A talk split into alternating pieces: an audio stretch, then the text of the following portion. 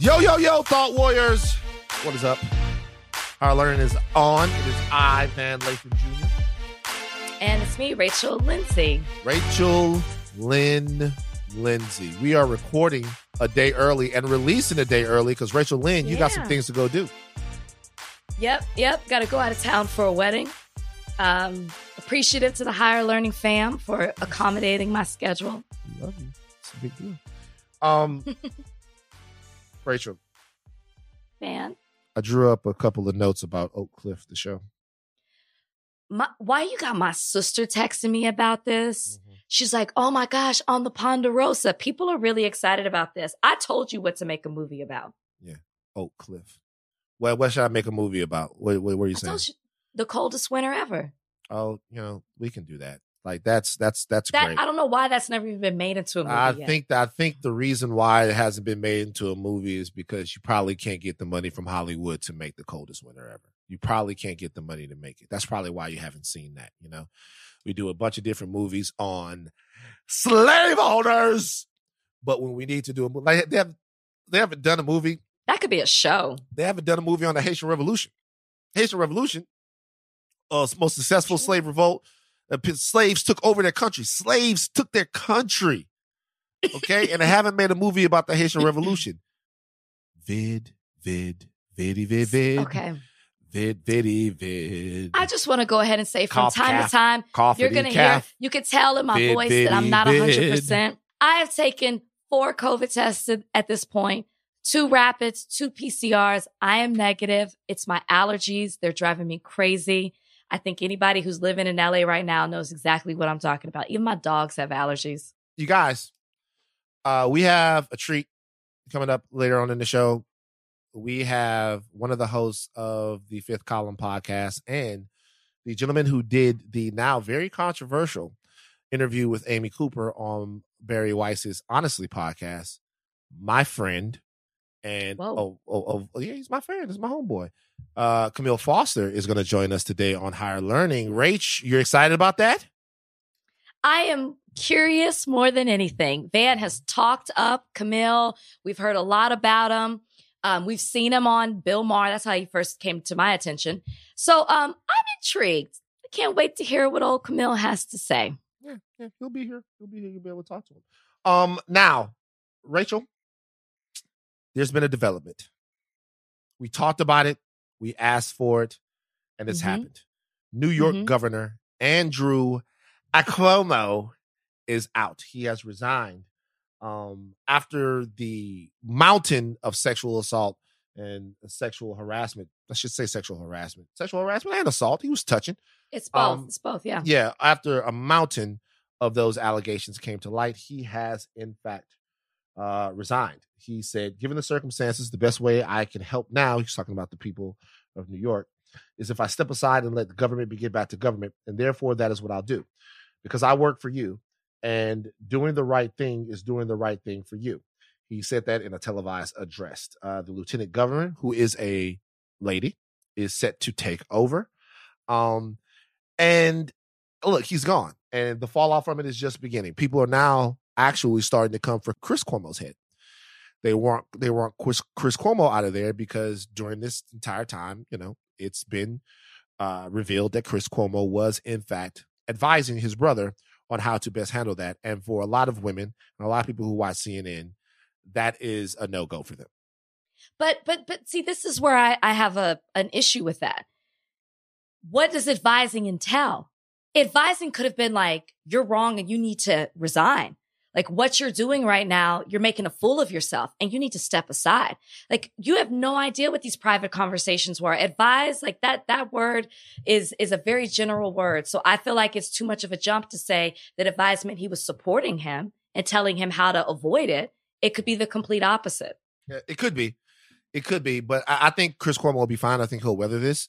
But I think there are a lot of people who, when situations like this happen, they're ready just to excise all of it and you know let it drain, get rid of everyone, and start anew. And if it seems as if Chris Cuomo was in any way helping his brother, I can understand why there are a lot of people who would watch the show and not feel quite as trusting towards him as they weren't as they once were. See, it more so bothers me that he doesn't report on it. That that to me is more of a of an issue than it is. It's his brother at the end of the day. Like I, I just think, and they're not even in the same field. To me, that's a separate issue. Right. But I want you to report what's in the news and Well, what's relevant. Apparently, he is contractually. It's in his contract No, that he we doesn't have talked to. about that last time. right. time. So it's in his contract. He doesn't. But CNN said that they made an exception because of the extraordinary times that were going on during the pandemic. They made an exception and they allowed it. But it doesn't seem as if they're willing to make the same exception now that the the circumstances surrounding Andrew Yeah. Cuomo are pretty extraordinary.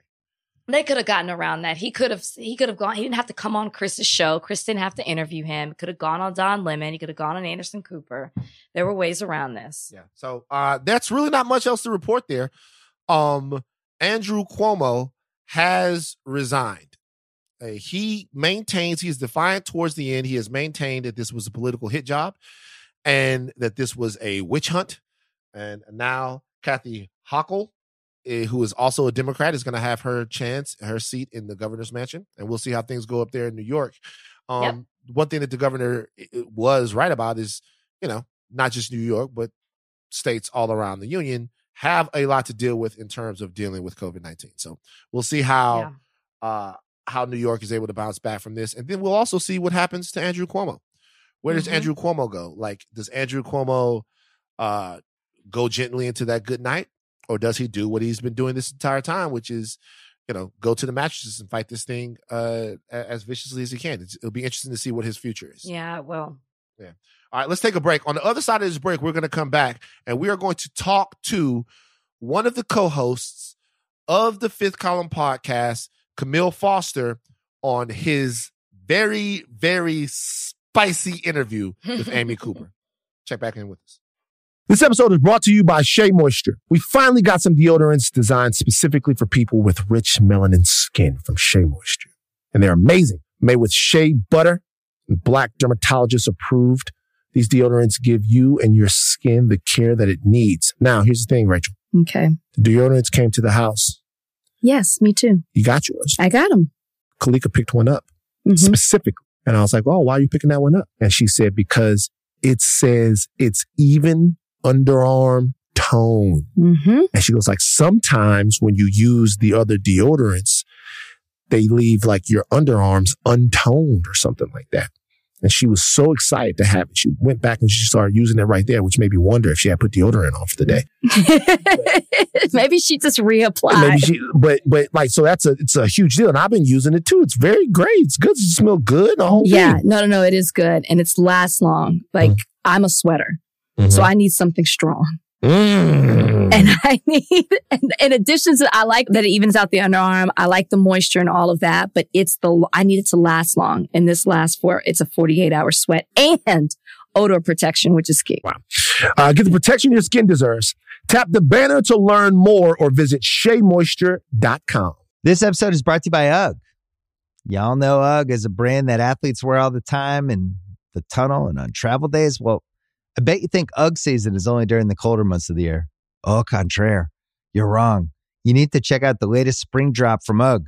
They have everything from sandals to clogs. I like the sandals. UGG has you covered for your next spring adventure. Shop the Golden Collection at UGG.com.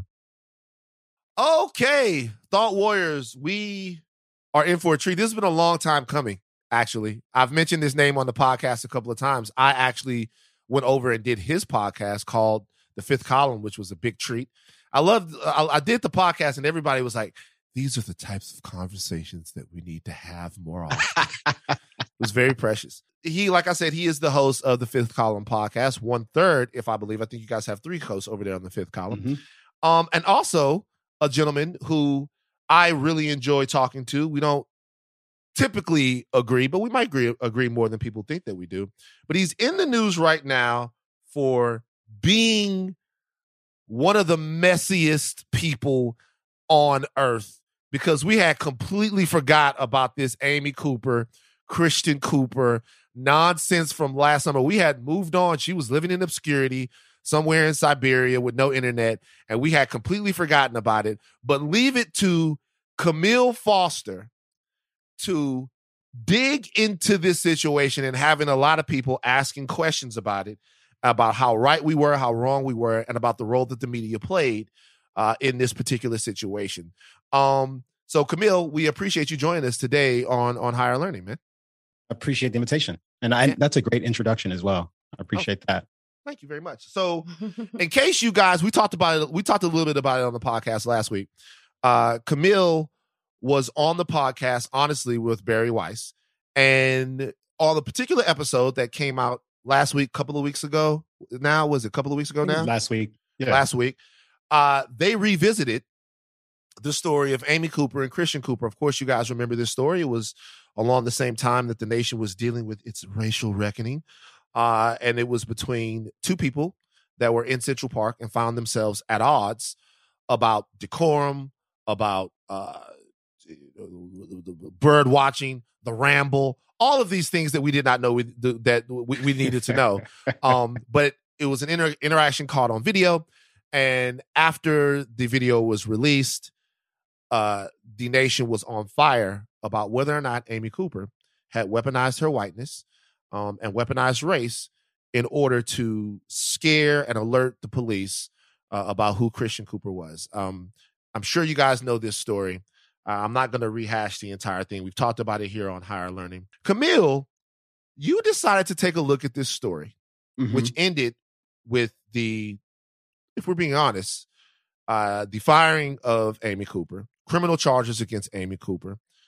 Really, the she was ostracized from society in a way, mm-hmm. and you decided to take a look at it to see whether or not the treatment of Amy Cooper was fair. Why? Well, the first thing that alerted me to the fact that something odd had gone on here was a couple of weeks ago, around the one year anniversary of this whole fiasco.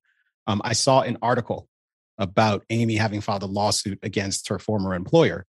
And buried in the details of this article is this story about a kid named Jerome Lockett, which I believe the article described him as the 30 something young black man who, in the weeks before Amy Cooper and Christian Cooper met in the Ramble and had their dust up. Jerome and Christian Cooper had met in the Ramble and had a dust up. And Jerome had actually pushed Christian Cooper. There was some sort of physical altercation that arose. And what really surprised me wasn't just that I was just learning about the fact that that had happened maybe a couple of weeks beforehand, but that NBC News knew about it and had talked about, talked to Jerome Lockett, but they never reported on this. And there was just this one line nbc news you know interviewed jerome lockett around the time of this encounter. And i could not for the life of me figure out why they would have interviewed him but not published the story because it seemed like a really big deal. And i went and found the legal filing. I ended up reading the correspondence between jerome lockett and the nbc news producers which is in the legal filing. And i reached out to amy's lawyer who's representing her in that case and i said i want to talk to amy um, which interestingly she hadn't talked to anyone. She hadn't done a, a, serious interview more than you know five minutes long with anyone um, until we sat down and talked. Hmm. well, yeah I, I, didn't even know what her voice sounded like other than shrieking either. in central park. Uh, no rachel? Um okay i listened to the whole interview. Okay. And i i swear to you camille i went in with an open mind and I think my because because because you asked us to, right? Like, I right. We should say that, podcast. We should say that real quick. We talked about it here, and I get a text from Camille, and Camille said, "Hey, Van, you guys should really listen to the podcast." Yeah. Um, and and then sort of make up your mind. And I hadn't at that point. I'll be honest, and I don't know if Rachel had. So we both did. Yes, but I also listened to your fifth column podcast before where you were talking about how this interview was coming up. And I was listening to you talk to your co-host and you were saying how like it would you and I'm paraphrasing, you'd be hard pressed for you to listen to this interview and not think about it in a different way. Mm-hmm. Um, I, I, don't I know I'm paraphrasing there. That sounds so I was right. like, okay, I'm gonna go in here. I'm listening to this. I had high expectations. I said, you know what? Maybe we got this oh, wrong. no. maybe, maybe I'm wrong. Maybe I'm wrong, Camille. Uh-huh. Camille. Yeah, tell me. I found it very frustrating. Okay. For a number of reasons. Okay. But I think the I'll start here. Let me ask you this, because in mm-hmm. listening to the entire thing, and you you're uncovering these things that had happened to Amy in her past, um, the current state of the world with COVID, there's a 911 call where it's her voice is breaking up and, to the operator and they can't hear each other and you're attributing all these things to maybe why she was acting that way. What frustrated me is there there seemed to be so much deference given to the things that she was saying and maybe call them excuses or her point of view or whatever but never eh, oh, did you address this? And i'm asking you maybe you did.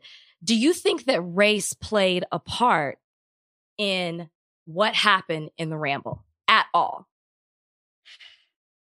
So there, there's two there's two questions right? I think there's one sense in which race plays an obvious part in why the story matters so much to us and to the press. It's it's the reason we know about this story. Whether or not race played a part at all in amy cooper's interaction with christian cooper that day in the park is necessarily speculative. It is definitely true that at some moment in their interaction, Amy Cooper says to Christian Cooper before she jumps on the phone, Well, if you're not going to stop recording me, I'm going to call the police. I'm going to tell them that an African American man is threatening my life. Now, whether she is saying this descriptively or she is saying this in order to invoke race and terrify him and try to scare him off is a question that I asked her. And I think her answer there is one that, you know, I'll let stand. I should say something about that in a moment. Um, but I don't know why Amy said that. Um, she gave me an answer, and I know that most people have made up their mind about this. Christian Cooper certainly has. From Christian Cooper's perspective, she was knowingly, wittingly digging into this reservoir of hate and contempt in America's background, um, and she was using that to try to to frighten him.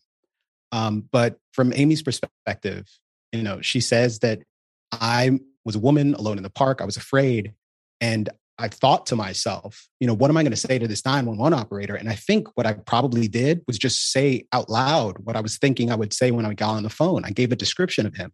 And I would have said the same thing if it was a white man or a white woman. And it doesn't actually sound that way in the Honestly podcast. There's a, a I think, unfortunate edit in the audio, but that is exactly what she said. And actually, if you listen to this past week's fifth column, you'll hear that full response in there. Hmm.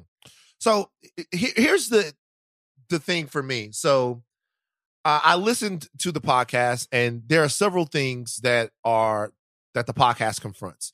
It confronts the shrieking nature in which the 911 call appeared on the video. You know, because remember, mm-hmm. if people remember the video, she's screaming, "Oh my god! Oh my god!" And I even right. said here on this very podcast, she's trying. She's getting progressively more excited, right? Yeah. But to to be honest with you, if you listen to the podcast, there is an explanation as to why she's doing that the 911 office, uh, operator can't really hear her. It's like they're breaking up. So she's screaming so that she can actually tell the person where she is, you know, tell or, or describe the scene or whatever.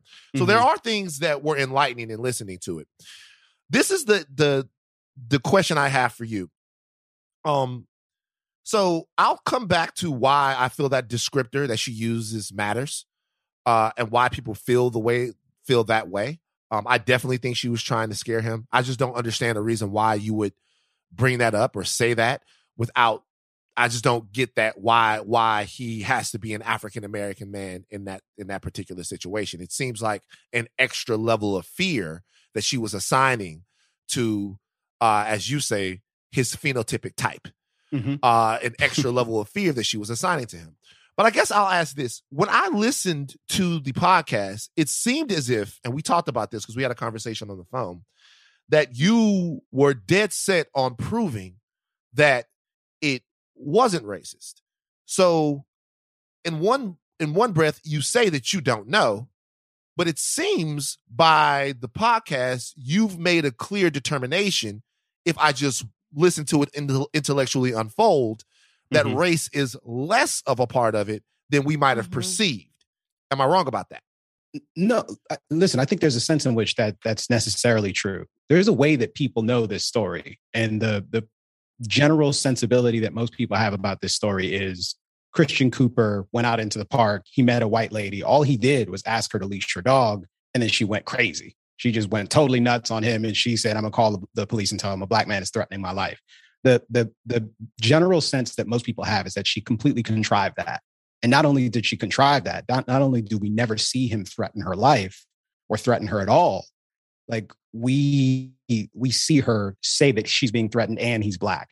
And what I tried to do was give people a sensibility about what happened on either side of that 40 second clip that we've all seen. And more than that, I tried to uncover things that, for whatever reason, journalists who reported on this story, and again, this happens in New York City. New York City is the journalism capital of the world. New York City has more journalists per square mile than any place on earth.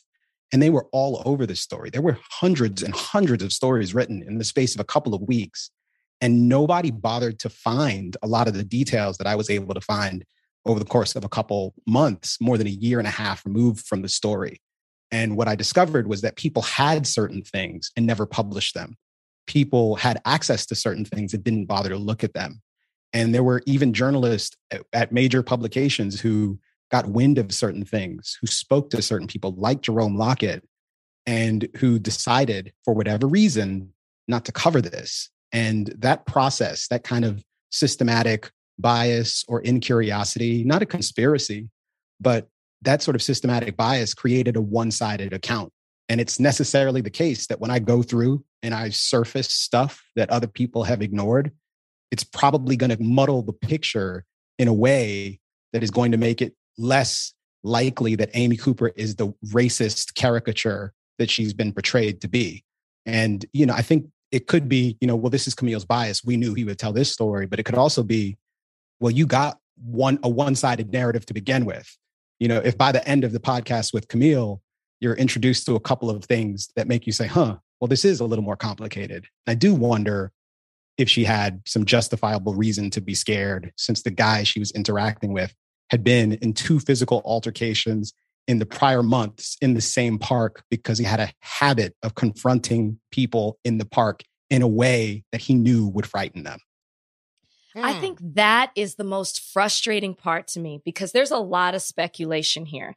And I think maybe that's why journalists shied away from from bringing this to the table because you're talking about him having interactions with other people. Mm-hmm. Physical acts um, uh, interaction where Jerome pushed him down, right? And and even in that story, he pursued Jerome, like he was following him. That's what Jerome not, says. Right. That's not Amy's story.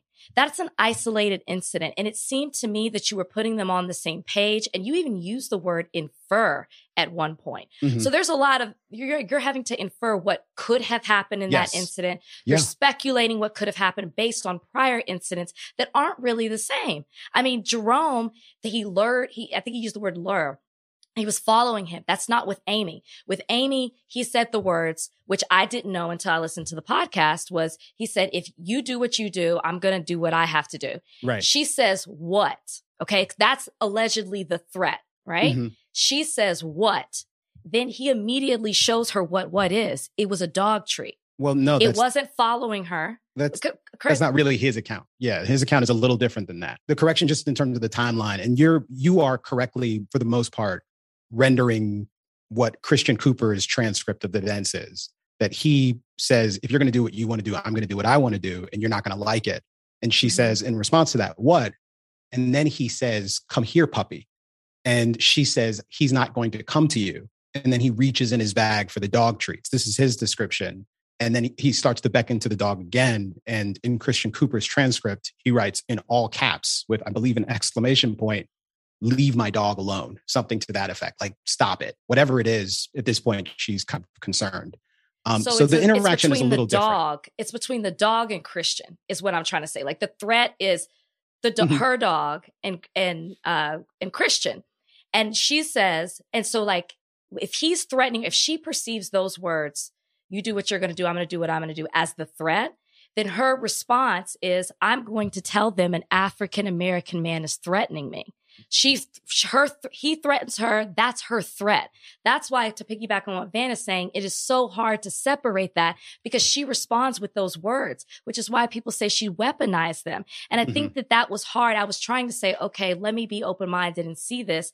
But those incidents that are brought to the table are him at a, a meeting for bird watchers saying how dogs off the leash is a problem. He's obviously passionate about it, but does it escalate to the point of you're able to take the Jerome incident and then say that's exactly what happened to Amy. Amy felt the same thing Jerome felt in right, that moment. Right, right. I don't think you can. Right. And and I think I think you're right. At, at, a minimum, there is a bit of sort of detective work that's going on here, but this is an important, important clarification.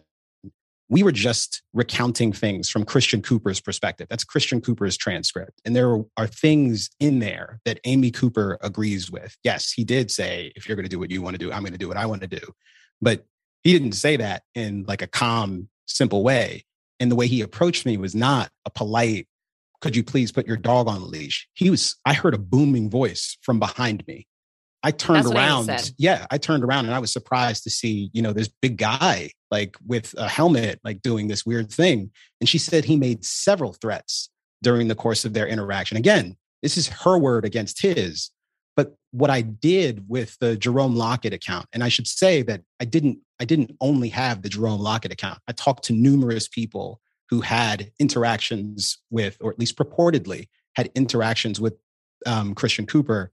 And each of these people gave me very unusually similar accounts of their experiences with Christian Cooper. And it's worth mentioning that Jerome Lockett's account of what happened in that park with Christian Cooper is something that materialized days after. And actually, a day after is when I believe the first of these emails that Jerome sent um, was sent to like a national media organization. And the similarities, the parallels are really uncanny. The detail about this helmet that Jerome, um, not Jerome, but Christian was carrying, that he was kind of wielding in a way that both Amy and many other people have described as somewhat threatening, the yelling, the kind of really hysterical response to people. The the picture that it painted for me, and again, I'm a journalist, and I didn't approach this and say, this is definitively what happened. I said, there's an odd pattern here where there's a man who's particularly concerned about an issue, who's going to the park and who's looking for people who are violating the rules, as he describes it in that transcript. I carry these dog treats just for such intransigence. The suggestion is that you've done this before many times and you do it specifically because you know it makes people uncomfortable. Now, I, I should, can I say oh. one more thing? Because I don't want, because this sounds like I'm, I'm beating up on Christian Cooper. Sure. I don't think Christian Cooper is a bad dude. I don't think Christian Cooper was going to hurt Amy. It is obvious that those treats were not poisoned. But I do think that Christian Cooper has been presented in a particular way and that everyone has assumed that his account of events and his demeanor must have been you know completely ordinary and it's one thing to say that christian cooper didn't do anything wrong that he didn't break any laws that he didn't break any rules it's another thing entirely to suggest that all he did was ask her to leash her dog because even by his account that is not factually accurate. Didn't he say in that meeting with there's a for those listening and, and, haven't listened to the podcast yet, there's a meeting that Christian's attending where he's complaining. I'm not sure what type of meeting it is. And he's Community talking about people. Meeting. Yeah. Thank you. He's talking about people in the dog, uh, in the in the ramble that have their their dogs off leash he states, correct me if I'm wrong, that he had been attacked by a dog or he had been. So that's something to He'd been assaulted the, twice, is what he said, by dog owners, not by the dogs. Yeah. Okay. Okay. Because yeah. what? Because and and maybe he didn't get to this point, but it's also if we're in the business of inferring things, that maybe he felt feels threatened when dogs are off leash. I'm a person actually who walks my dog off a leash. Mm-hmm. And I've had people Disgusting. yell at me multiple times. It's against the law. I've had people yell at me in fear because they've been bitten by a dog or chased by a dog or something like that.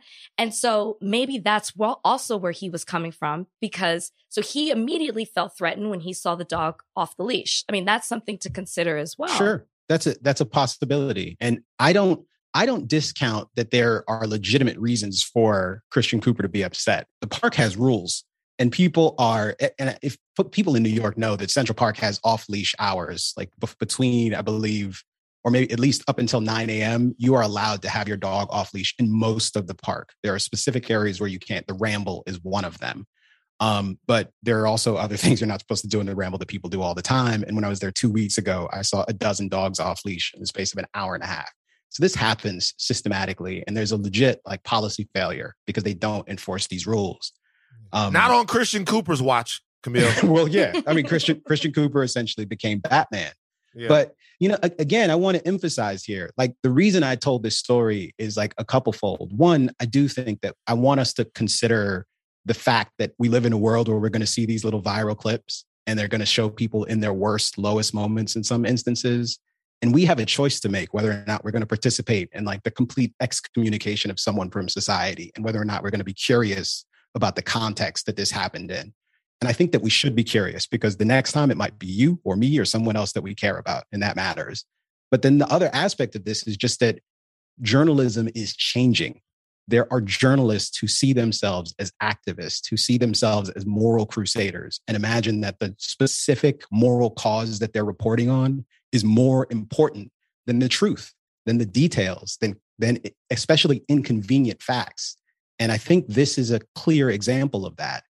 Like the fact that you know about Jerome Lockett and you don't report on this because it might suggest that Christian Cooper is perhaps a less than sort of spectacular person in the sense that he's not without blemishes. He's the kind of person that goes to the park and manages to get into altercations with some regularity. Like it's it's a complicated detail, but it's a fact that matters.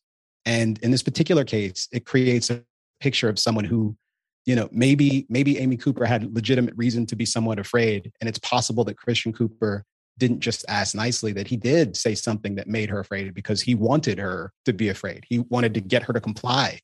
In order to to to get her to comply he tried to make her afraid and that's important. That's a worthwhile detail for journalists to talk about. That's the truth right? Mm. the truth is complicated it's messy and that's honestly all i want to get across here. I think we're so used to people who get a, a, story like this and they want you to feel a particular way about both people. And I am telling you that I don't think Amy Cooper is a saint or um, someone who should be, you know, scorned. And I think the same thing about Christian Cooper. They're just people. They're just people on a weird ass day in New York City, caught up in the midst of the beginning of this crazy racial reckoning that has just kind of shifted the polarity on a lot of issues. Yeah. It, it's interesting. See, and i will come to another situation that I uh, that I drew comparisons to and parallels to. We talked about it on the phone a little later, but I actually think that the Jerome Lockett incident is immaterial to what happened in the Ramble, and because here's the thing. So in society, we're going to brush up against one another all the time, right? We're going to brush up against one another on subways. We're going to brush up against one another on in boardrooms. We're going to brush up against one another at ball games. All the time there're going to be interactions where people are going to get their wires crossed, right? Mm-hmm. If I get my wires crossed with somebody because Van's a little boisterous, Van likes to play too much, Van is Van is one way, that's fine. If our wires are crossed and then my race is brought into it, you've now weaponized something against me that I cannot control. So even if Christian Cooper is a hyper vigilant doggy Batman who is roaming through the ramble looking for uh looking for trouble, looking to push people, looking to do all do all of those things, I think it's worth discussing what it means in that situation and maybe this is a question that Amy Cooper hasn't even asked, asked herself. What it means in that situation for her to say, I'm going to tell people that a that an African American man is threatening me right now. And we should also say that at the point that she tells him that, and we talked about this as well. I keep saying that, but the, I just don't I want to know that you. I know you've yeah, heard all yeah. this.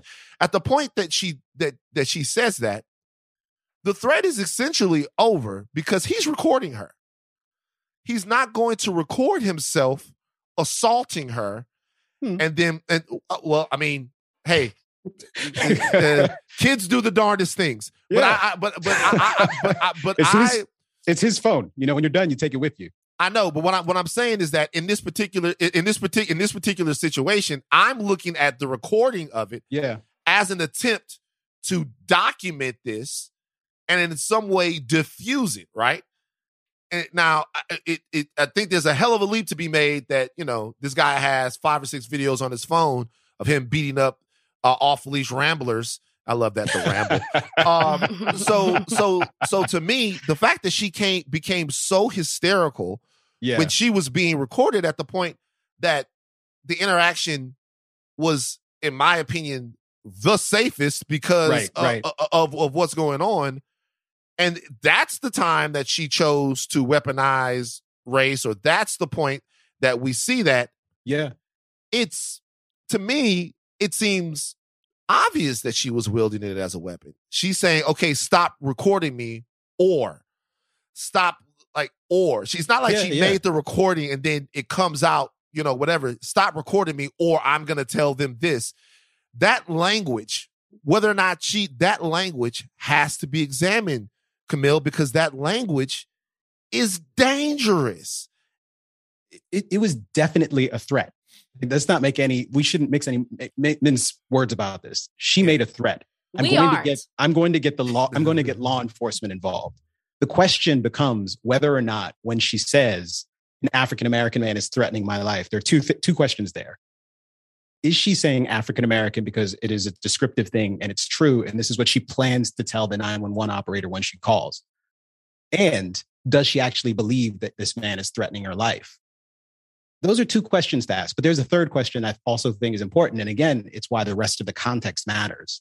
What circumstance does she think she's in in this moment? Is she genuinely afraid? Is she genuinely panicked? Is there anything that could explain kind of her state of mind in that moment? And honestly, at that moment in the video, the whole thing is weird. Like she is, when the video starts, she's on the ground and it looks like she's leashing her dog. One would imagine this is the end of an encounter if he's angry and all he wanted was her dog leashed. And suddenly she looks up and as, as she tells it, I'm being recorded. And I asked her, and again, we talked for three odd hours, and the, the podcast is barely an hour, is maybe an hour and 15 minutes or something. So you don't hear all of this. Right. But I talked to her about it, and it's it's odd. Like I said, Amy, you're walking towards him. It's not really what you would expect someone to do if they're afraid.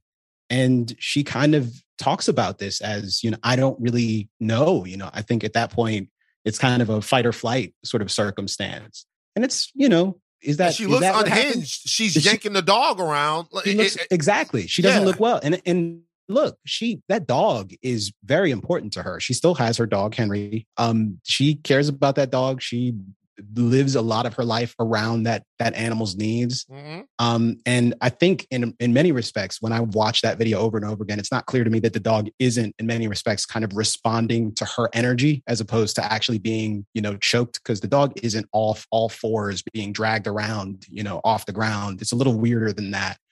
Um, but but I think again, it's just one has to take the rest of the context into account, and we have to just acknowledge it is entirely possible that Amy, and I know the two of you feel that you know definitively that Amy was weaponizing her race in that context.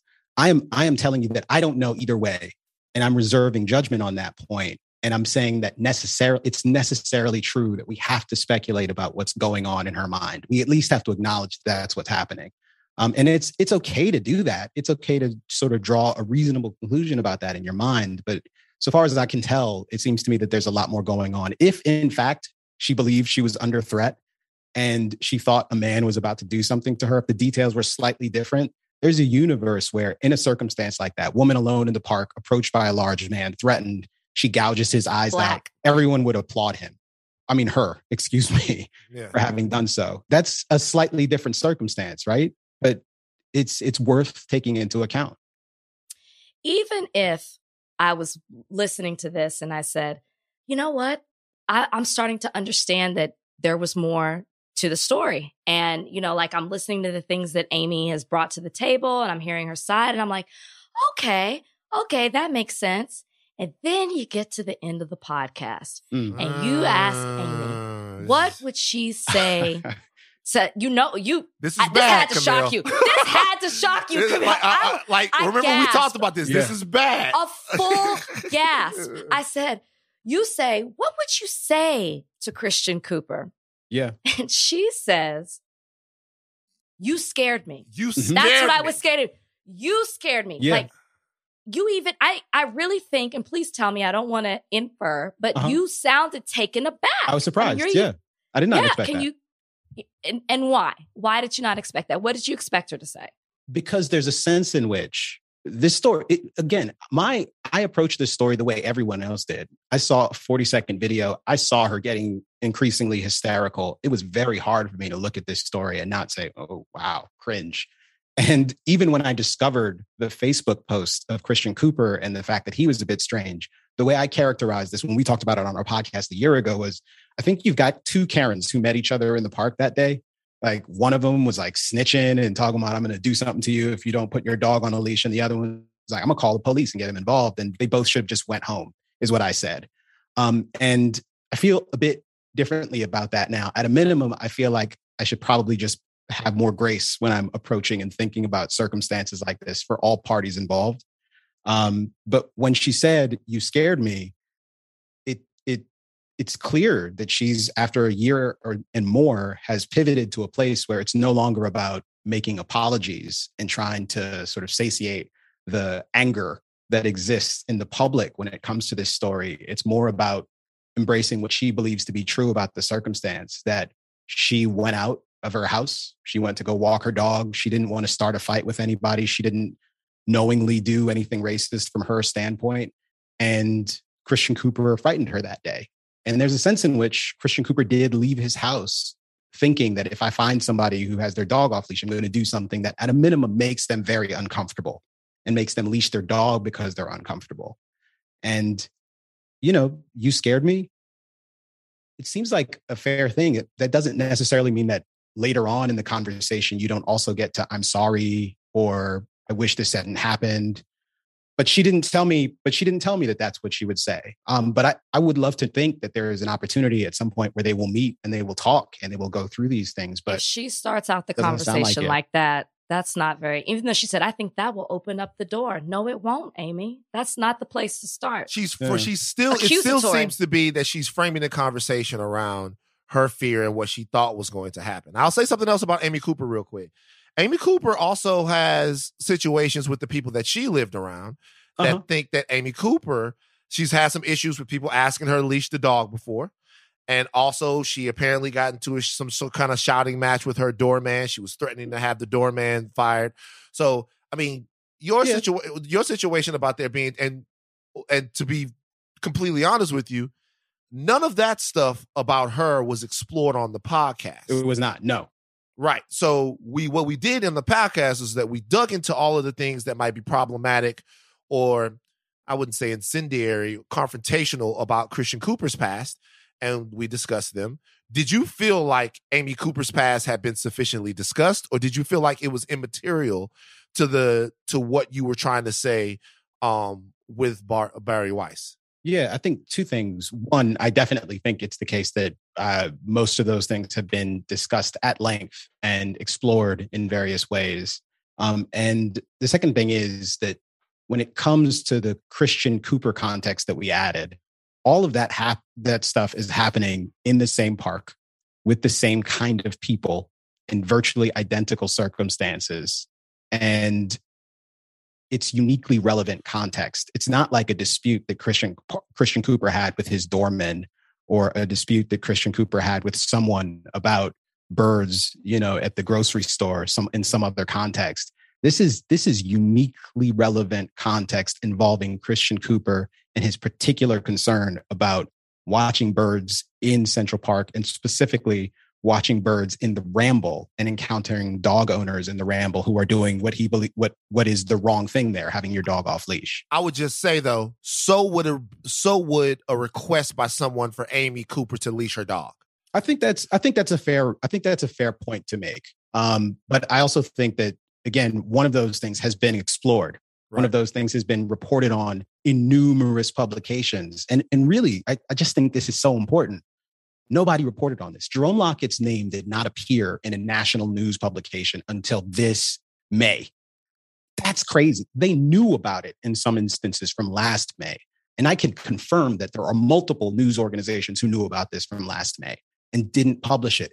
That uh, whatever else you think about me or Amy Cooper or the fact that I'm talking about this story, that should disturb anyone who is a conscious, thoughtful member of the public because the national media organizations that you depend upon to tell you the truth are shading that truth by excluding certain information. It is almost uniformly true that any kinds of details that could have been remotely exculpatory for Amy Cooper were omitted from media narratives for various reasons. And that should disturb us. We should be people who are curious about the context and curious about the truth, even when it's inconvenient for us. Um, and I try to do that uniformly, which is the reason why this week, you know, Black Twitter is upset with me because I did They're this mad. story They a don't like month you. ago. A month ago, conservative Twitter was upset with me because I published a piece in the New York Times saying that those critical race theory bans that they want to pass are not just a bad idea; they are dangerous and stupid. Yeah, Yes, see, uh. Rachel, Rachel, Rachel likes that. I want to. I, I, you know what? I, I'm want to gonna. make Rachel happy. I'm gonna. I'm, I'm gonna. I'm gonna save the Trayvon Martin corollary. Uh, but uh, if you guys can connect the dots if you think about these two situations. yes, I'm gonna. I'm gonna save the Trayvon Martin corollary for It's a very one. good point. Make it make it some at some point because people need to understand the relationship between these stories. I, I I say so. Trayvon Martin is walking through his his father's neighborhood, and we're talking about an American story of one hypervigilance and two the way these things come out at the other end, right? So Trayvon Martin is walking through his father's neighborhood. There's a guy who thinks for some reason that he is the specter or the the the the fucking controller. He's the neighborhood watch guy of the neighborhood. He runs up on Trayvon Martin. Uh, this is a night. It's his night. It's there's some rain out there. He gets out. He's armed. He approaches Trayvon Martin. Words are exchanged. A fight happens. Uh, Trayvon gets the better of this guy. The guy pulls out a gun, kills him. That becomes an entire cautionary tale of how Trayvon Martin handled that wrong. Hey, just walk away. You handled this. You did this. You that you did that. The stand your ground law says, hey, at the moment that you assault him, he can pull out his gun and kill you, even though he promote he provoked the exchange. In this particular situation, we have almost the opposite, right?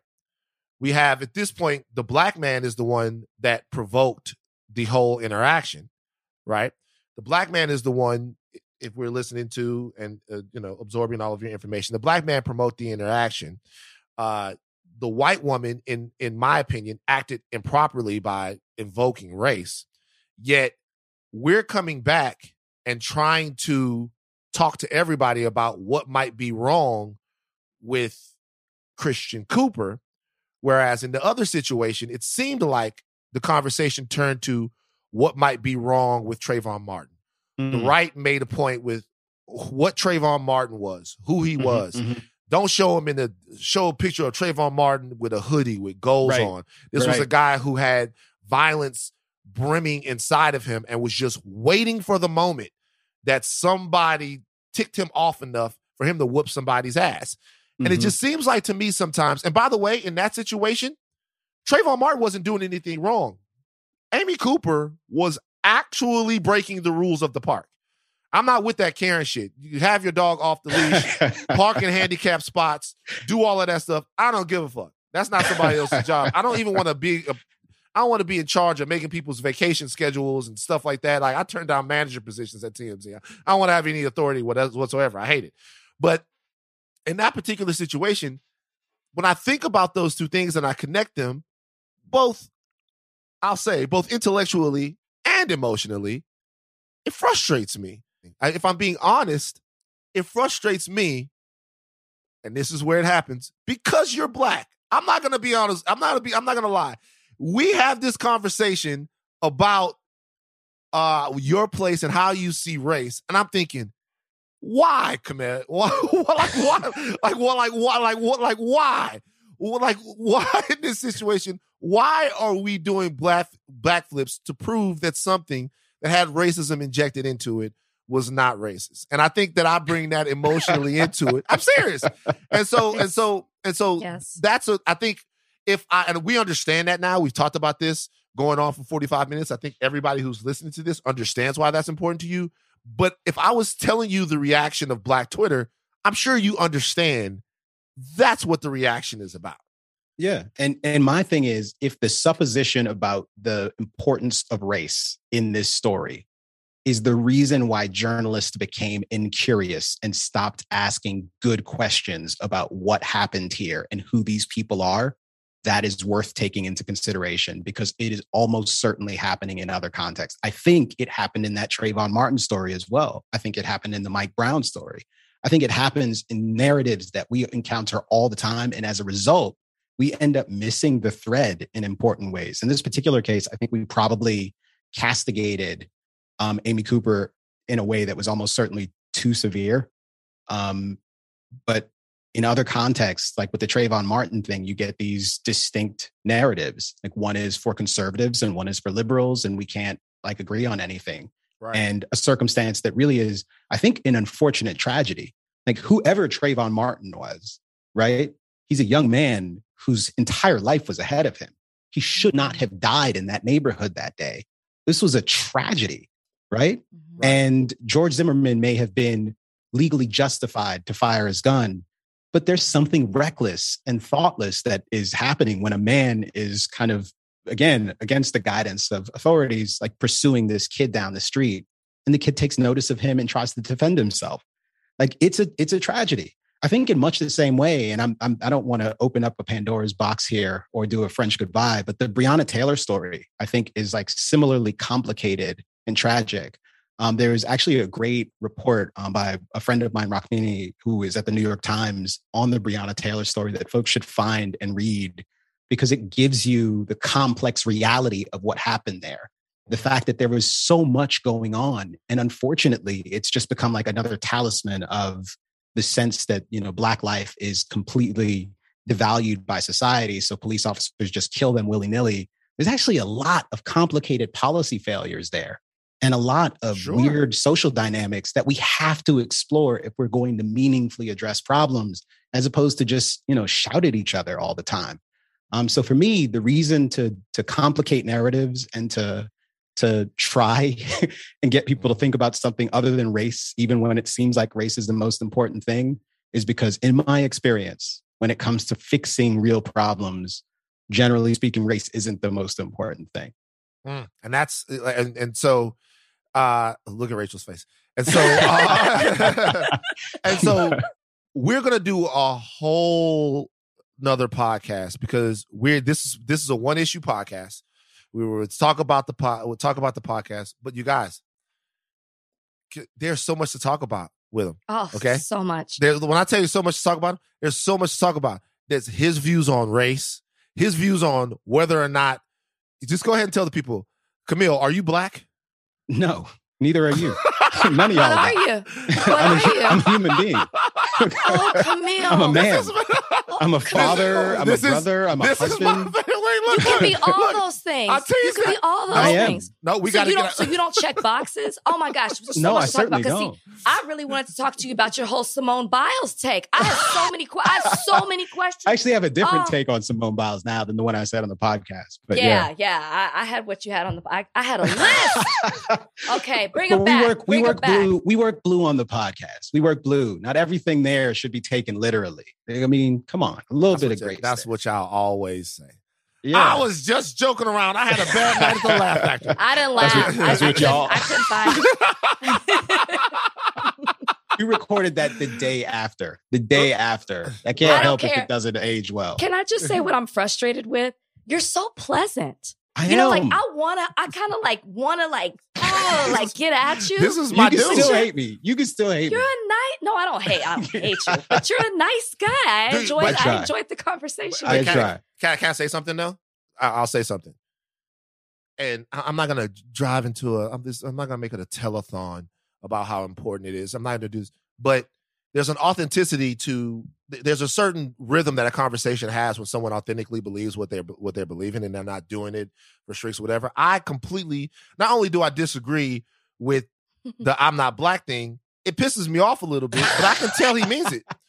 So like for me, it's not it's not just being said, hey, police brutality is a myth and all of that stuff. It's like it's it there's it's real. So we can actually talk about it. And maybe we can get to a middle ground, or maybe we can just passionately disagree over wine Yeah. for whatever, whatever, for whatever time we we're in each other's presence. But I appreciate you. I think that you're wrong about this stuff. but I, I appreciate you and thank you for joining us today uh, on Yes, Higher Learning, you. Kmele Foster. Uh, tell them where they can check you out, bro. Uh, you can find us at the fifth columns at we the fifth on Twitter and we the fifth.com. And uh, also check out Freethink. I am the, the co founder of that fine organization. Although most of the times in public, I'm being a hell of a lot more controversial than we are at Freethink. So, but freethink.com. All right, my brother. I appreciate All right. you joining us, man. Thank you both. No Appreciate it. problem. Thank you.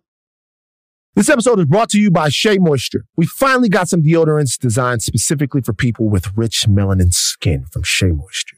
And they're amazing. Made with shea butter and black dermatologist approved. These deodorants give you and your skin the care that it needs. Now, here's the thing, Rachel. Okay. The deodorants came to the house. Yes, me too. You got yours. I got them. Kalika picked one up Mhm. specifically. And I was like, oh, why are you picking that one up? And she said, because it says it's even underarm tone. Mm-hmm. And she goes like, sometimes when you use the other deodorants, they leave like your underarms untoned or something like that. And she was so excited to have it. She went back and she started using it right there, which made me wonder if she had put deodorant on for the day. Maybe she just reapplied. Maybe she, but, but like, so that's a, it's a huge deal. And I've been using it too. It's very great. It's good. It smells good. The whole yeah, thing. no, no, no. It is good and it's lasts long. Like Mm. I'm a sweater, Mhm. so I need something strong. Mm. And I need, and in addition to, I like that it evens out the underarm. I like the moisture and all of that, but it's the, I need it to last long. And this lasts for, it's a 48 hour sweat and odor protection, which is key. Uh, get the protection your skin deserves.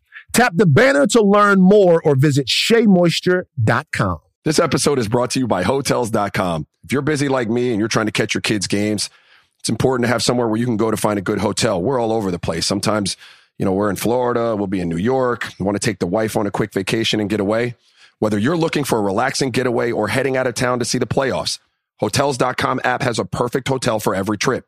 Compare up to five hotels side by side so you can see prices, amenities, and star ratings without having to switch back and forth between options. So start planning your next getaway and find your perfect somewhere in the hotels.com app today.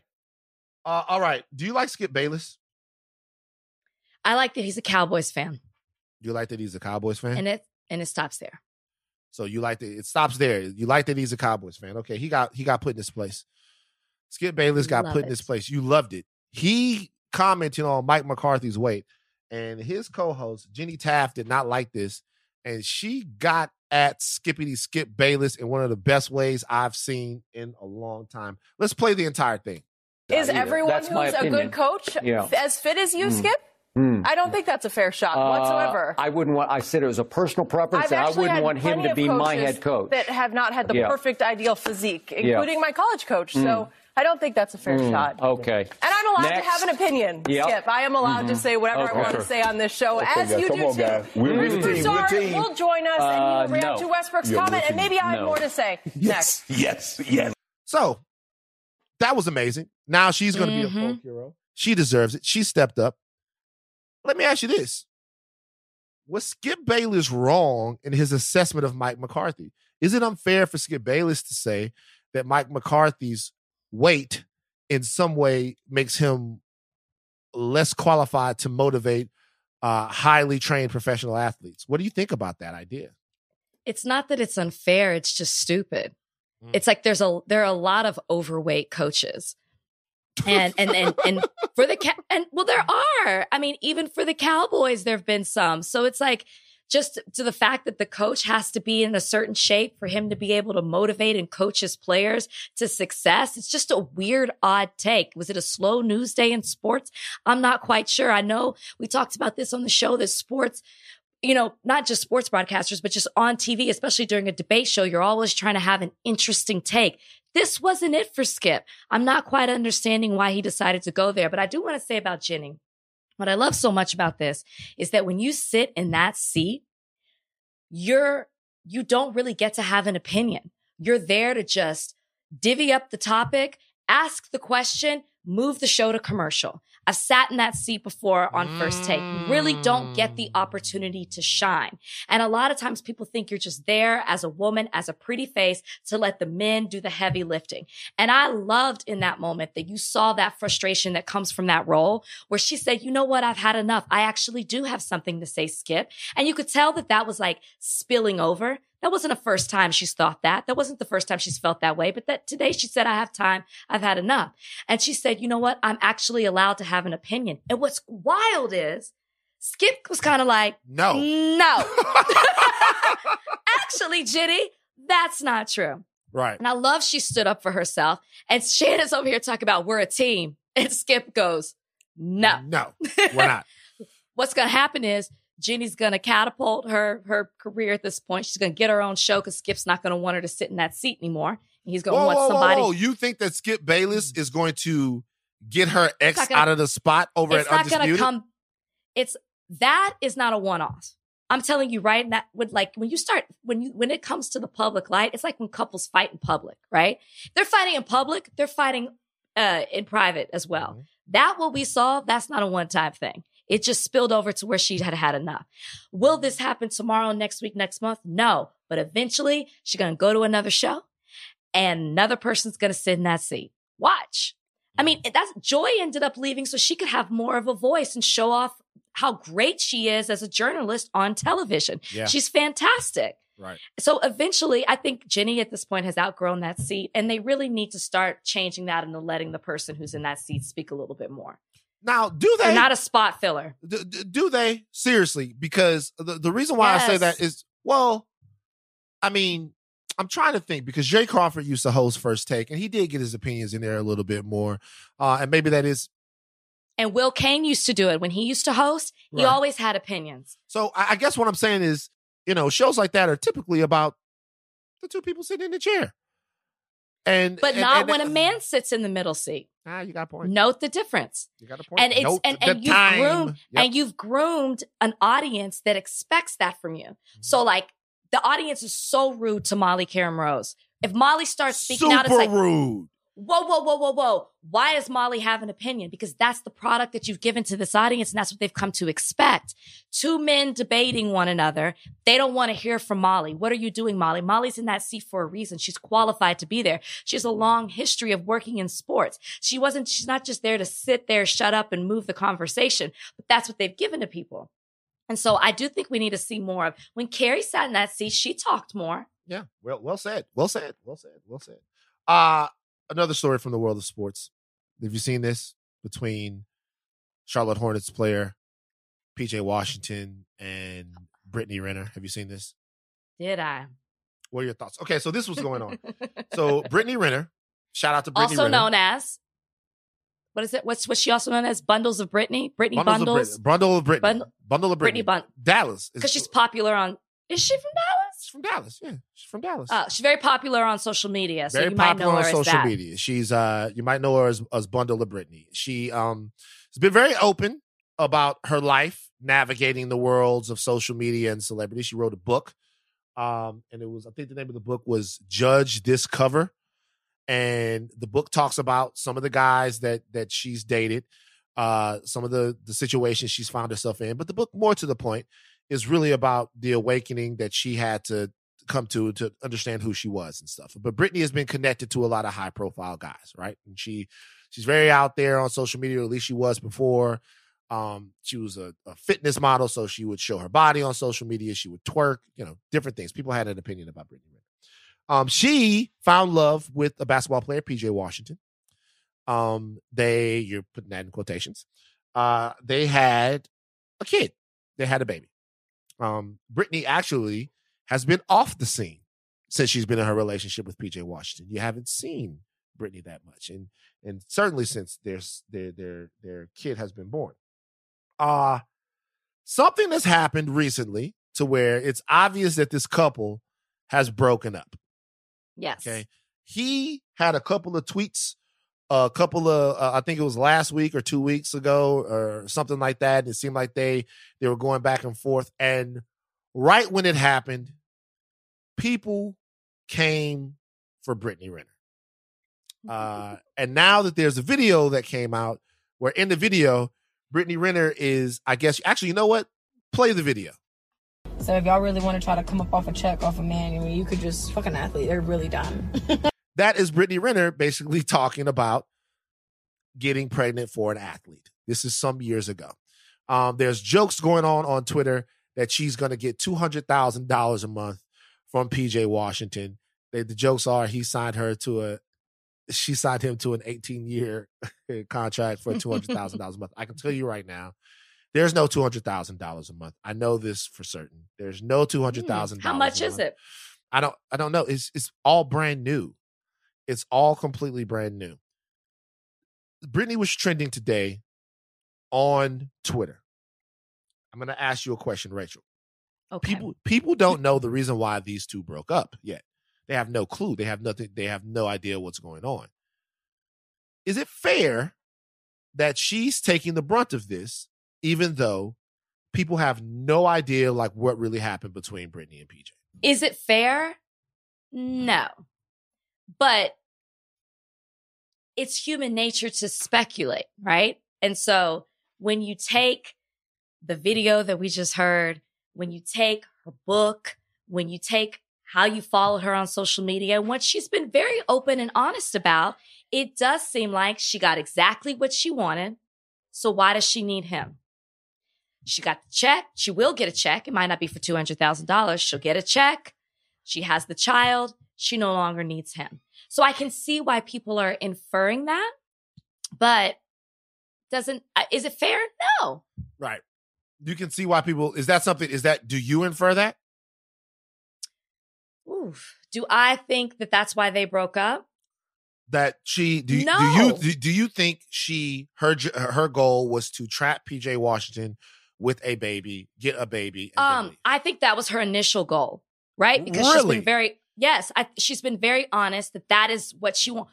She says, "Why would I go? Why would I do this? Like work and get a check like this when I can just date an athlete and get and have a baby and get But a check? you They're realize stupid. You realize though that she's been connected to athletes who are way richer than PJ Washington. And maybe they were smarter than PJ Washington in this scenario. Maybe they got what they wanted from her and what and she didn't get her ultimate goal. Who's to say she didn't try? What I'm saying is, to Brittany's credit, maybe she initially, or not credit, but maybe she initially went in saying, This is what I plan to get out of it. But maybe she fell in love in the process. Who's to say? We don't know. You know, people go in You've never heard of people where they go into a situation where they might be dating this person for this reason Like, and they end up all, like, actually she's all that. Or where you're she's all that, you're right? da- it you're was for a bet. and she ends up actually saying, you know what? This person's actually great. We we we don't know that. But initially, I absolutely think she went in for the check. A hundred percent. But do you realize that PJ Washington isn't like a rich basketball player? He's like a Maybe he's not he's okay, not he's not she's like a he- 27. He, she's 29. And Even he- worse. And he's 23, I think. She's 29. Being a person who has friends of that are bops, okay? Wait, wait, wait, wait, age- wait, wait, wait, wait. You're gonna straight up call her a bop now, is what you're saying. Yes. Okay. She admits it. My gosh, she. I'm not saying anything. The girl hasn't already said about herself, and I'm not judging her. You want to ask me? Do I? You're not judging ju- her. You just called her a name. That's what people call. Some will call her a groupie. But if you're going to wear that proud, if you're going to pursue an athlete or rapper, that is what groupies and bops do. But I'm not saying she's going to, she's wrong for that. That's the lifestyle that she's chosen for herself. Kudos to you. I just said I got friends that are like that. And I know that in that lifestyle, 29 is just a little too old for that. Okay. Cause they're looking at the next young thing. Okay. Cause remember, I have friends in 29 this- is too old.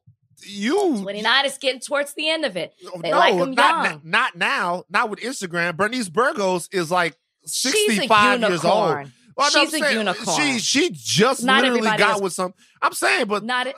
I'm telling you that Instagram has pushed the age. Instagram has pushed the age. I'm I, I, out here in real lifetime, not just DMing somebody and liking them on Instagram. I'm telling you, 29 is getting a little. You're out. You're out of it a little bit. You're on the edge. Right. She, as she has said, she's been through and been linked to multiple people. Okay, now she had to go down to this 18 year old, or they was 18 when they met. Maybe he's older now. I'm not quite sure his age.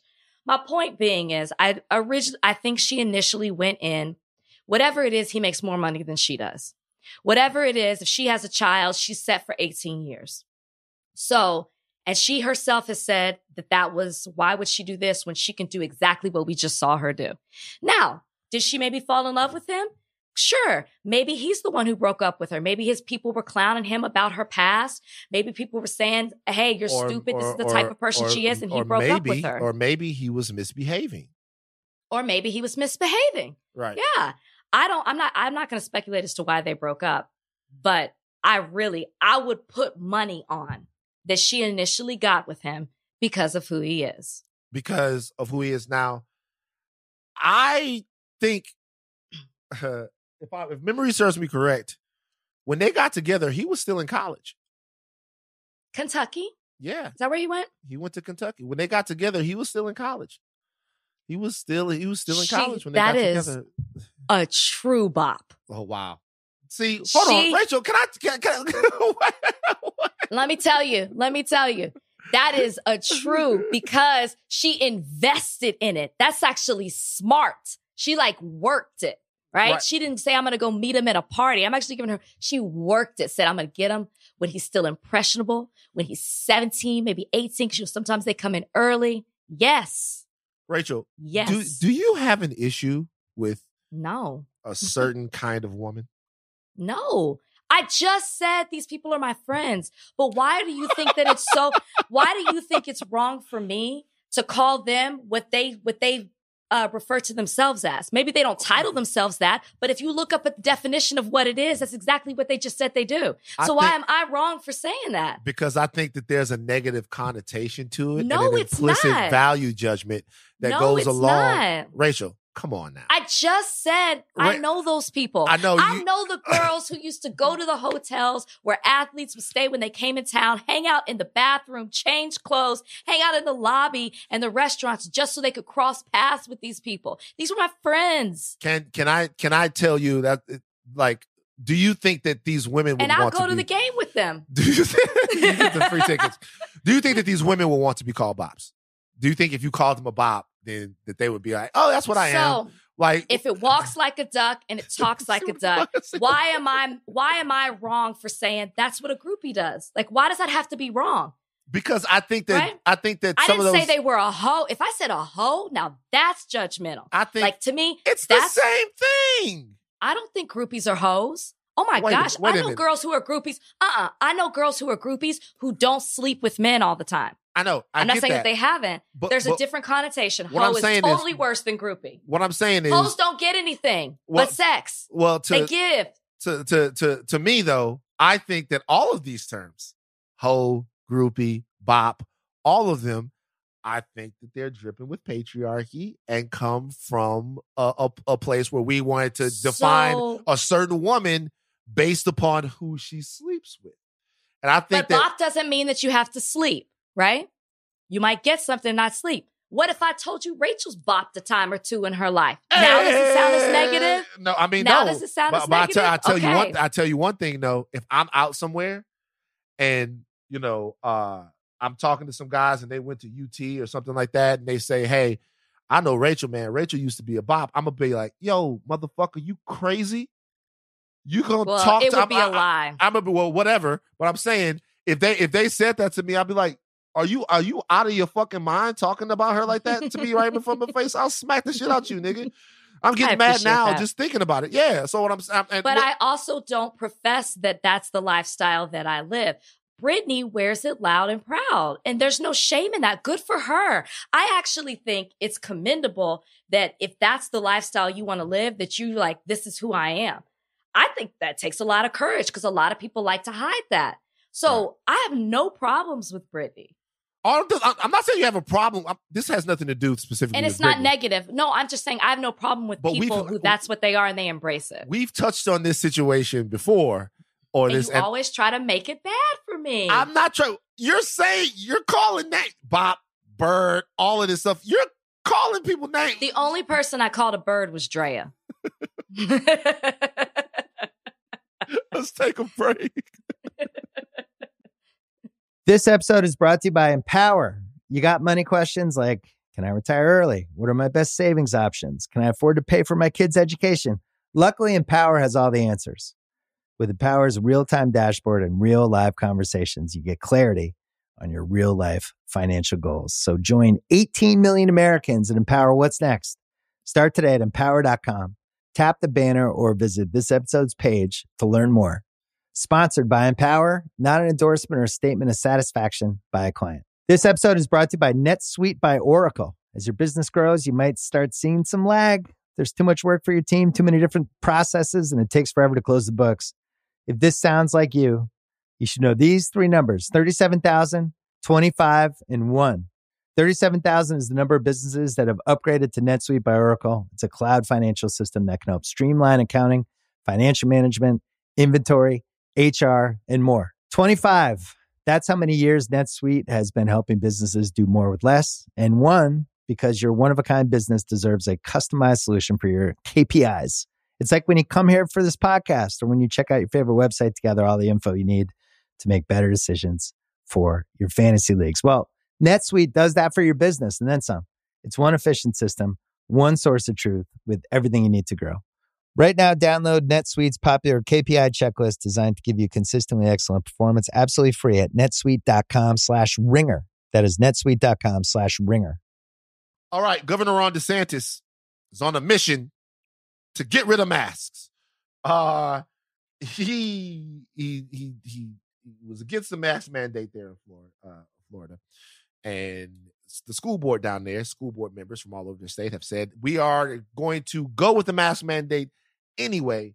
And now Governor Ron DeSantis has doubled down. He has said that if any schools go with the mask mandate, although he signed signed an executive order uh, prohibiting mask mandates, he says he's going to withhold the salaries of superintendents and school board school board members who defy his executive order prohibiting mask mandates. He is so stuck on not having the mask mandate that he is going to hit people in their pockets if they break with him and do it anyway. The CDC has said, Dr. Fauci has said, people all over the world has said that one of the most important things to fighting COVID 19, which is ravaging through the state of Florida right now, terrible numbers right now, is the wearing of masks. But of course, Governor DeSantis, who has his eye on a greater prize probably in 2024, uh, does not want to be connected to mask mandates of any kind. Rachel. Yeah. I saw a tweet today that said uh, Governor Ron DeSantis' kids go to a private school that requires you wear your mask. And he continues to send his kids to that school. Yet you are having this, this executive order where you are prohibiting people from having mask mandates. You're eliminating it. It's strictly political purposes. And if you're in the state of Florida, you can vote in Florida like I can. And you're not seeing, your eyes aren't open to what he's doing and that this is all politically based. He does not care necessarily about, it's not about you do what you want to do. It's not about, um, you know, like the, the freedom to, to, to live your life mask free. His children, if he was that serious about mask mandates, he would remove his children from the school that they go to. If that's true. I didn't research this. I just saw that tweet today. Saw it's about Ted Cruz as well, who's on the same path that uh, uh, Governor Ron DeSantis is. It's just a joke at this point. He's trying so hard. You can clearly see that the purpose behind it is all political.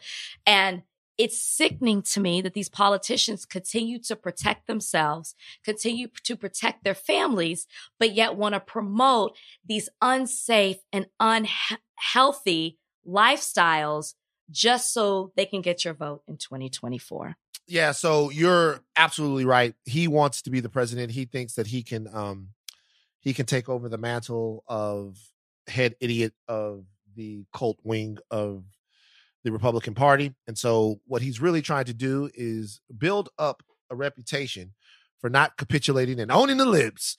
Uh and so he doesn't want he doesn't want any um any mass mandates because you know that's something that amongst people who don't believe in science can come back to bite you in the ass. I want people to understand what's happening, and we're not going to spend too much time on this. Mm-hmm. People are going to die because of this. I, I, I hope that people understand as much joking as we do about COVID and stuff like that. This is real, and we're talking about politicians across the country. We saw this even going back to uh, the early days of the pandemic that don't have the intestinal fortitude anymore to um to do what's best for the lung capacity of their constituents. We're talking about keeping people safe, which is supposed to be the job um, of the American government. Now, as far as I'm concerned, I don't have very much faith in that. Remember, lived through Hurricane Katrina, so I know how this goes. Yeah. But what I would tell people to do is people on both sides of this, right? Look at who cares about who is breathing and who is living. A mask mandate, this is even different than the vaccine. The vaccine is something that obviously some people have big problems with. Obviously, we don't have problems with vaccine mandates here on higher learning, but a lot of people do, and they they feel a certain way. That's something that you have to put in your body. This is a, a, a article of clothing that you wear to to stop the spread of a disease. What's controversial about it? To politicize this right right now shows the hugest, uh, the hugest neglect for human life um, that I can imagine. It's just it's disgusting. Shame on you, Yeah. DeSantis, and I hope the people of Florida do the right thing when when he's up for reelection. Uh, I hope the people of America do the right thing if in fact he does run for president. You know, elections have consequences. Could have had a different guy down there in Florida. I just want to say that what you just said. That is so important about people are going to die from this, but guess who won't? Ron Governor DeSantis. DeSantis. and his family. He's Yeah. protecting them, but he's not protecting you. Yeah, very true. Very true. All right, let's do it. It's time. All right, you know Trudy's back. Trudy, Trudy. A, a lot of times, Trudy, you've been you've been you've been good at this, but a lot of times you come in late, and we got to do this. We got to get this show on the road. Okay, so Trudy, drop it. Drop the play the song. Mailbag time. Time to read your letters, and then we'll reply to them. Oh. It's mailbag time. Write us with your queries and we'll chime in. Okay, it's time for the mailbag. Got to get it done. Let's go. Let's go. Hurry up, Trudy. Come on. Mailbag, mailbag, mailbag, mailbag. Happy to have you back, Trudy. We love you. Mailbag. Do it. Do it now. Mailbag. Ask the questions. Oh, you're so annoying. Okay, this is from Valerie Lay. If you could cast any actor to play your partner in your biopic, who would it be? Uh, Yeah, who would you? Nicole Beharie. No, not her. Oh, I was going to say that was a good one. Ah, no, no. Need to get the the dark the, the dark tones in there. Uh, it's a good one. It's a good one. Uh, maybe Issa Rae. That's a good one. Yeah. What about you? I'm going to say, I'm trying to find like age appropriate. Maybe there's a guy, and I cannot think of his name. He was in a Tyler Perry movie. I could do bad all by myself. What was that? What was his name? Lance Gross. Oh no, you talking about he's got to be white. So uh, He's got to be Latino. like I'd be Latino. I could do bad all by myself. Uh, what about Kirk Acevedo? Adam Rodriguez is his Oh name. yeah, that's a good one. That's a good one. Right? Adam Rodriguez. Yeah. one, right? Yeah. Yeah, yeah. By the way, you like you like him. You like Adam Rodriguez. I could tell. No, I'm just Yes, thinking it's Taraji, it's him. I'm like, oh, okay, this, this works. Yeah, yeah, you like him. It's okay. Okay. Uh, okay. That's why I knew his name. Next question. This is from Jaina Patel, and this question is for Van. Which Marvel hero or villain do you think Rachel most embodies? Okay. I Uh, won't even know who they are. villain. Black Widow? Black Widow is the Oh. hero. It's easy. Okay. She's the Black Widow. Just ask Chris Harrison. Black Widow crawls in, takes you out, then gets out. Uh, Black Widow is easily the hero. Villain. See, Marvel doesn't have great female villains, so I will just go with villain is harder. Um. Oh, I know who. Uh, I you know what? I'm not gonna go with the female villain. I'm not gonna go with the female villain. Sure. I'm not gonna go with the female villain. Okay. Uh, I'm trying to think. Villain, villain, villain. Which villain would be Rachel? So we need somebody who is headstrong, all powerful, uh, has multiple powers, but is out just to dominate. Um, mm, the Supreme Intelligence from from uh, Captain Marvel, played by Annette wow. Yeah, yeah. Okay. Kree- the Kree Supreme Intelligence. Yeah, that's who you are. That's who I'll you have are. to look that up. You know everything. You try to tell people who they really are. You call them names. All of that stuff. That's I'm what a you know it all. I'm Yeah. bossy. Yeah, yeah, Supreme Intelligence. Supreme Intelligence. Yeah, yeah. That's what it is. All right. Uh, next question. Yeah. This is from Donald Bullock. Tell a story of a time you went full Karen. It's never happened. I don't give a fuck what you do. Never. I don't, boy. When I tell you, I don't care what you Do you you do. listen to the podcast? Like Yeah. that was- No. never- I like I never. I've never given a fuck what you do. I've never even been like, yo, uh, I've, I've there's not one. The, may, the only thing is maybe, maybe I've laid on the horn waiting for somebody to get out of a parking space. But like, and maybe is that is that is that Karen? That's a that's a little. uh, No, Karen would get out of the. Karen would block them in, get out of the car, and start yelling at them. So no, no. no, I've never. I like if I ever have a moment where I'm like complaining about something, it's usually because there's some type of discrimination, and Right. that does not make me a Karen. Right. Yeah. Yeah. Okay. All right. Uh, last one. Let's go. This is from Marley Emma. What's your favorite restaurant in LA? Ruth's Chris. Really? Yeah. But it's everywhere. I don't give a fuck. I don't, I don't- even know where Ruth Chris is out here. Who knows? It's right over there on Beverly. Like I like. I, I don't know why. I've been to all the great restaurants and they're all amazing. I've been to all of the greatest restaurants here in LA and they're fucking fantastic. Okay. I just like plain old Ruth's Chris. I'm a simple man. You're so I I would say they're everywhere too. I'm trying. No, you know what restaurant I really like out here? Scopa. Scopa's great. I judge great. restaurants by their pork chops, Yeah. and they have a fantastic pork chop. Italian restaurant in Venice. Uh, it's great. It's one of my favorites. hunk of pig. All right. Mm. Uh, all right. Do you have a? Uh, do you? Thank you. Mailbag's done. It's over. No more mailbag. All right. Thank you. I do want to say that there's somebody who uh, reached out in mailbag this week, and their name was my own spark. I like that. I like that for whatever reason. Your name is my own spark. We're not going to read your question, but I just have to tell you that's the name. Be your own spark. Love that. Okay. Uh, do you have an uh, uh, uh, uh, ally of the week? I'm going to share yours Oh, this is great. because you shared it with the group. This is great. Wherever you at, Christopher, wherever you at, Christopher, Christopher is uh, my unexpected ally of the week, and we are going to play the sound, play the entire thing. This is why Christopher, who called out the usage of the Confederate flag, is my unexpected ally of the week. Chris, you that's what I'm talking about, Chris. Do your thing, bro. So eloquent, man. So eloquent, Chris. Do your thing. Play it right now. flag, like what it's like, how the war started.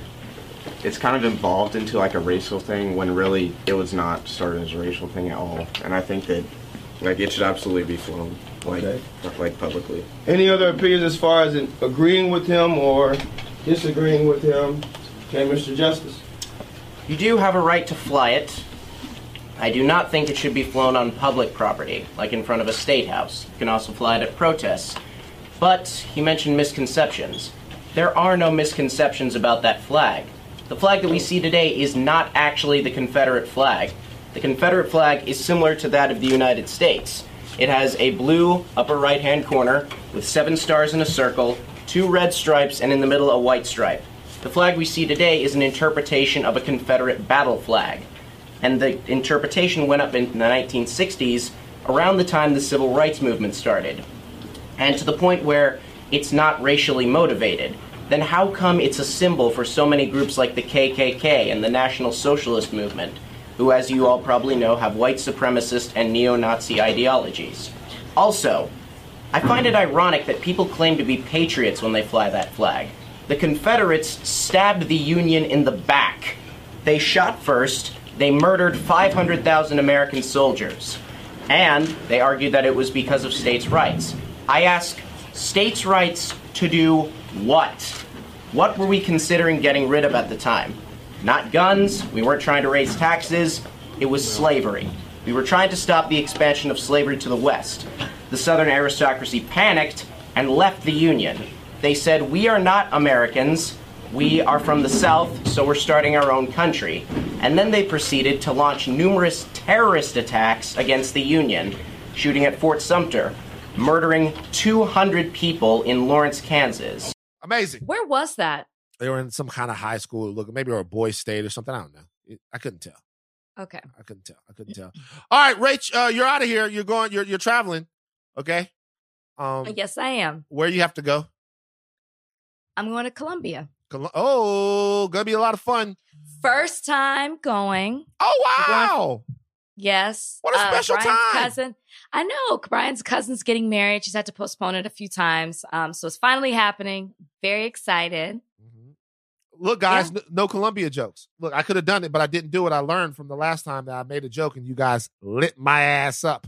Thank you to our producer, Richie Bozek, and our social producer, Trudy Joseph. We appreciate you guys for helping us wrangle the show in today and do everything that we do every single week. Trudy, we're so happy to have you back. We love you. Um, uh, take your thinking caps off, but do not stop learning. I am Van Lathan. I'm Rachel Lynn Lindsay.